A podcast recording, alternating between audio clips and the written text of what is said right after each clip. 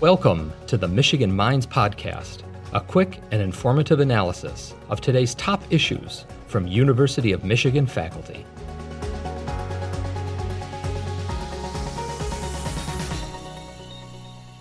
Drew Gronewold, thank you so much for joining Michigan Minds. I'm really excited to talk with you today and learn from you. So I want to jump right in. Can you please introduce yourself? Tell us a little bit about your role at the University of Michigan and where mm-hmm. your research focuses. Sure, Erica. So my name is Drew Gronewold, as you said. I'm an associate professor based here in the School for Environment and Sustainability. Um, but I do like to keep my fingers in a few other pies, so to speak, across campus. I also have an adjunct position in the Department of Civil and Environmental Engineering, as well as an adjunct appointment in the Department of Earth and Environmental Sciences. And I take those positions very seriously. And I view them sort of complementing what we try to do here back at SEAS in the School for Environment and Sustainability, which is to take on a multidisciplinary approach to big picture environmental problems. Um, and so, to answer the second part of your question, a lot of the research that, that I and my group are doing right now is understanding water level variability on large lake systems and how both climate change and direct anthropogenic impacts can affect the long term, what we call the water balance of lake systems, and ultimately water levels. Most of that work, Erica, is being done here on the Great Lakes, right in our backyard but we extend a lot of our work to other lake systems around the world, including some of the African lakes. And we can talk about that later if you'd like. I'd love to jump in to talk about the Great Lakes system. Uh, you know, I've, I've been lucky to speak with you about this before, and I find this really interesting. Can you just elaborate a little bit on why it's important to focus research on the Great Lakes freshwater system specifically? Yeah, I can give you sort of um, three primary reasons. There are probably hundreds of reasons, depending on who you talk to and where you live, and whether you're um, part of an indigenous community or you're in Canada or the United States. But you know, three reasons that that pop out. First and foremost, in terms of from a global freshwater perspective, and Eric, you've probably heard me say this before, but for the audience, I'll, I'll repeat it again. Um, the, the, the vast majority of Earth's fresh surface water is stored in lakes. That's that's our storage mechanism on the surface. And um, what I like to point out is many people know the Great Lakes hold about 20% of all that fresh surface water. Um, but the other point we've been making recently is that 80% of all of the Earth's fresh, unfrozen surface water is in just 10 large lakes across the Earth, including the Great Lakes.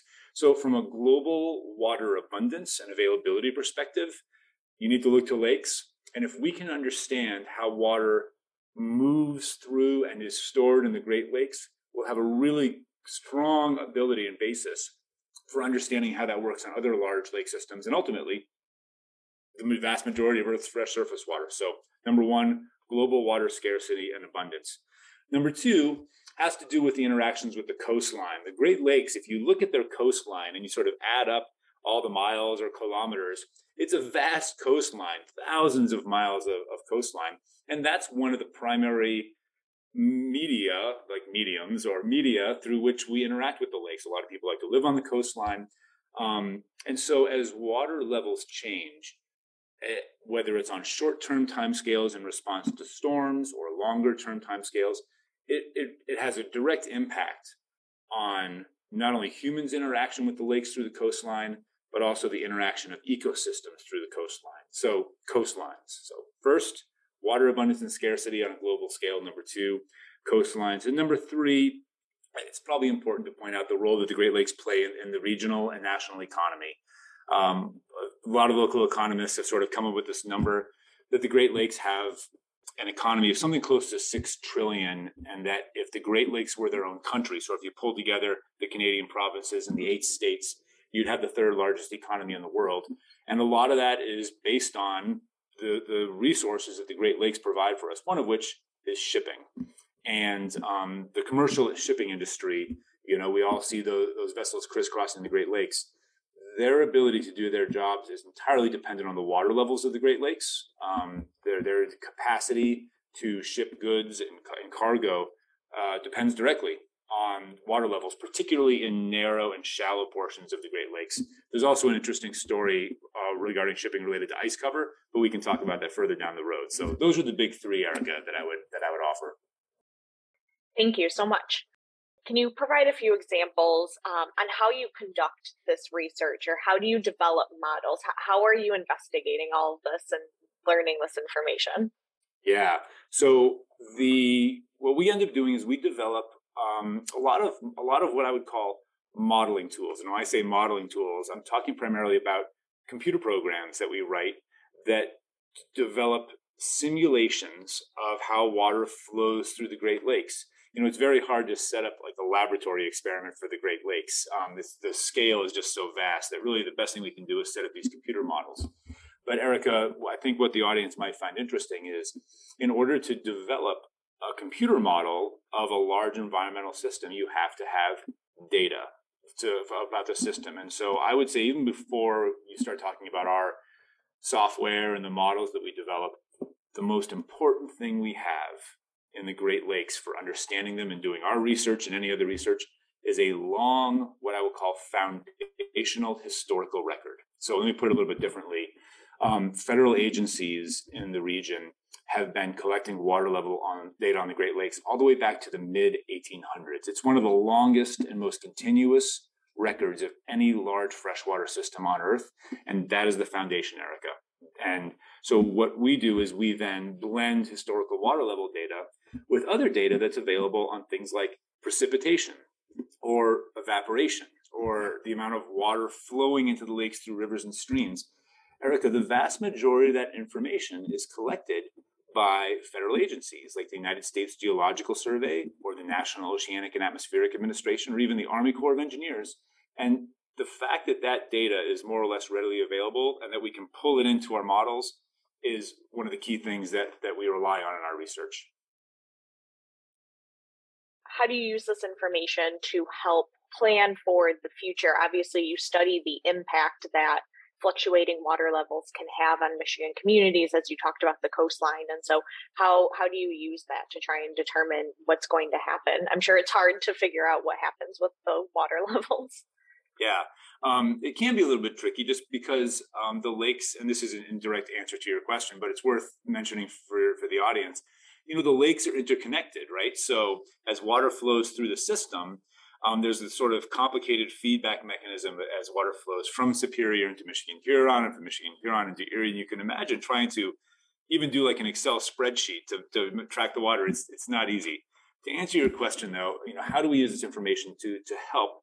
Um, there's there are a variety of, of approaches, and a lot of the work is done in partnership with federal agencies. But just to give you sort of two perspectives or, or angles on this, one way, Erica, is by looking into the past and developing a clear understanding of why water levels changed in a way that we saw them change.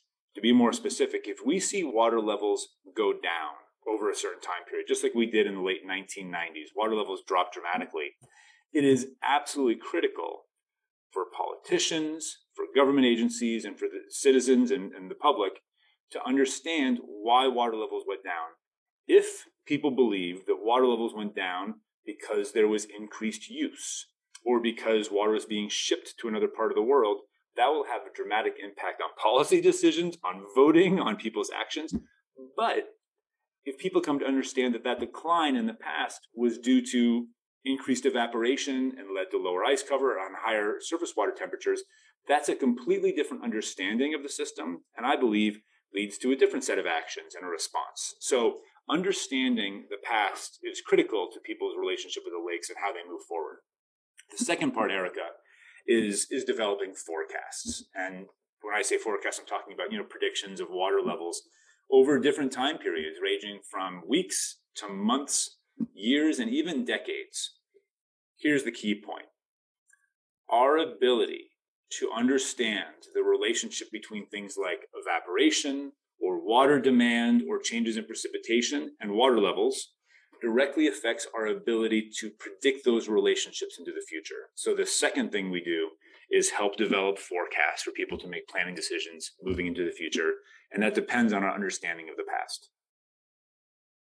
And you you started to talk about in a response to one of my other questions how the water variability translates into economics and into policy practice and how important it is for you know policymakers and elected officials to know Can you just elaborate a little bit on that importance and, and the, you know, that impact and what it means to Michigan residents and to Michigan elected officials when the water levels are changing?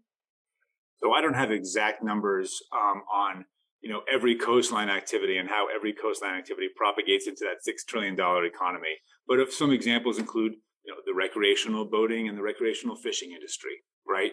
Two incredible examples of how um, we use the Great Lakes and how water levels uh, can both affect the economy and affect that industry. So, for example, when, when water levels get really, really high, I know that a lot of boaters and marinas have trouble. They get flooded, they can lose damage to their docks, boats can get lost.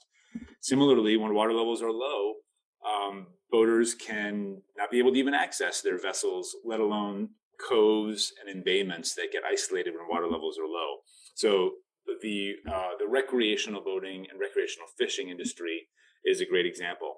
But there are also examples from large industrial scale facilities. Um, there are a lot of facilities around the Great Lakes that use water. Well, first of all, for drinking water, right? There are drinking water intake facilities, but there are also facilities that use um, the lakes for cooling water. Most of the nuclear power facilities along the Great Lakes use lake water intakes for cooling water, and they are very sensitive to extreme fluctuations in water levels. In fact, if water levels got extremely low, some of those intakes could have a hard time pulling in water and ultimately providing the cooling that they need at those facilities. So there, those are just a couple examples of extremes of how the, the water level variability is tied to these activities and ultimately into the overall economy. And I know you mentioned earlier that there are other lakes and other freshwater systems that you're looking at outside of the Great Lakes. Are there any of those that you want to mention or anything that you're learning from the Great Lakes that applies to any of these other settings or vice versa? Yeah, absolutely, Erica. So, um, some of the work we've done, I was in Africa a couple of years ago working on Lake Malawi and also uh, a lake nearby there called Lake Chilwa. And these lakes are critical for countries like Malawi um, and other countries in the region because they provide two important things. One is protein, um, they have a lot of fish. Uh, the other thing is they serve as a source of hydropower and um, providing power continuity in these parts of the world is critical um, toward providing a high quality of life. So um, I'll, I'll leave, uh, you know, I'll pass along two things that we learned. One is that from a from a fundamental perspective, understanding lake water levels in some ways is relatively simple. Um, you know, water comes in, water goes out, whatever difference is turns into water levels going up and down. Um, and we've been able to translate a lot of the tools, some of the computer models and data sets we've developed to help solve problems there. The challenge, Erica, though, comes with the two factors I mentioned earlier on when we try to understand the impacts of climate change and anthropogenic activity or human activity on these systems. It becomes a real challenge. And I'll, I'll give you just a couple detailed examples within those. One is in order to understand how climate change is affecting a region, we need to understand these sort of complex air circulation patterns of a region. For us, it's the jet stream, but it's also things like the Arctic polar vortex. Well, in Eastern Africa, we have similar air circulation patterns that either bring moisture into the region suddenly or don't. That's a challenge, Erica, in any part of the world, understanding how global climate change is affecting regional air circulation patterns and ultimately the water balance of these lakes. Um, so that's that's one particular thing that we found um, uh, challenging. And then the other thing is the anthropogenic impact. Um, there are regions where people are using water extensively for irrigation. One of the um, problems or challenges that we face uh, in understanding East African lakes has to do with land use, land cover change, and deforestation. So, changing the land surface draining into these lakes can dramatically change the amount of runoff, the amount of evapotranspiration, uh, and getting data sets and information that accurately represent what humans are doing across those landscapes is hard. We've been lucky to speak with you several times through the Public Engagement Impact Initiative over the past few years through Michigan Minds, through the Wolverine Caucus. So I want to ask this next question with that in mind. As you continue this work year after year, do you see increased changes or changes in the environmental tolerance for variability or just different impacts from like climate change and human activity like you said is how has it been evolving Yeah, there's a great, a great question, Eric. I, I, we could probably spend a lot of time talking about this, um, but it sounds like the question sort of has two elements to it. You know, what have we seen in terms of changes in the environmental system itself, um, and what have we seen in terms of changes in, in human behavior um, in response to that? Are people surprised when we have these changes, or, or do they? Uh, we get it. We know the Great Lakes now. I would say, um, in terms of you know changes over the past 10 years, Erica, I believe that there has been a profound change. The research that, that, that I and my students have done suggests that um, there is a significant increase in the variability of some of these water balance components, most notably evaporation. Over the past 20 years, evaporation rates have changed dramatically from or sort of two to five year periods. Um, if you think back to the Arctic polar vortex deformation, right? When that when we have an Arctic polar vortex, evaporation slows down. When lake when lake temperatures get high, evaporation goes back up again. So I want to point out that variability. Part of that, Erica, is this tremendous surge in precipitation we had over the past five to ten years as well. It was the wettest decade on record for much of Central North America and for the Great Lakes. So so we've definitely been seeing a new pattern of variability within the Great Lakes. Um, in terms of humans' ability to sort of understand or be surprised by that, I have to say that I'll start off with a positive, but then I'll be maybe a little bit more pragmatic. I, do believe that the research that that we've been doing and that federal agencies have been doing for years, and that work you've been doing, Erica, and and other educational programs like the Sea Grant, are doing a great job educating people about coastal water levels, coastal water level variability. And I think that's having an impact.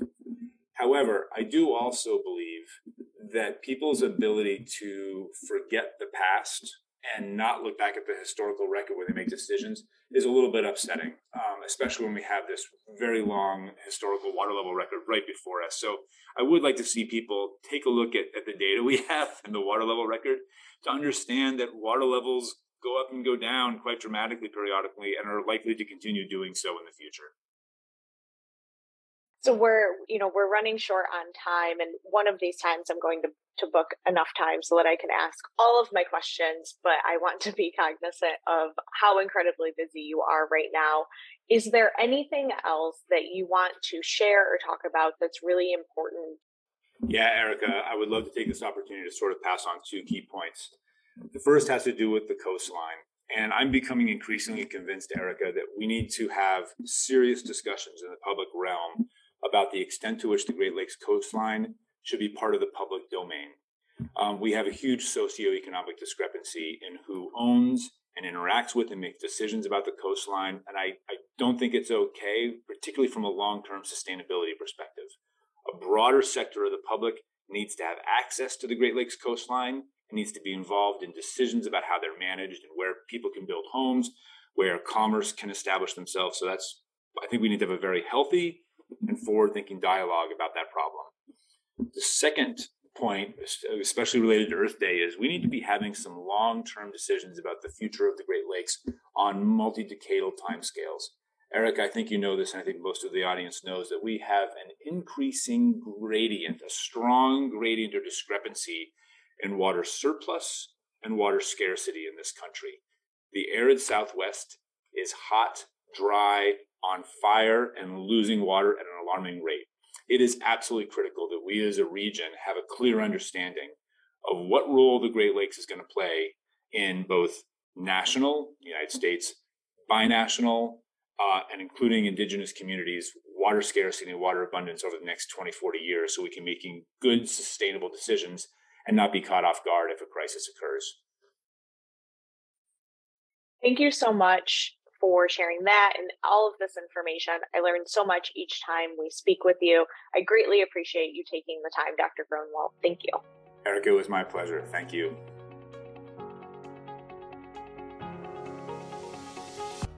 Thank you for listening to the Michigan Minds Podcast, a production of the University of Michigan. Join the conversation on social media with hashtag UMichImpact.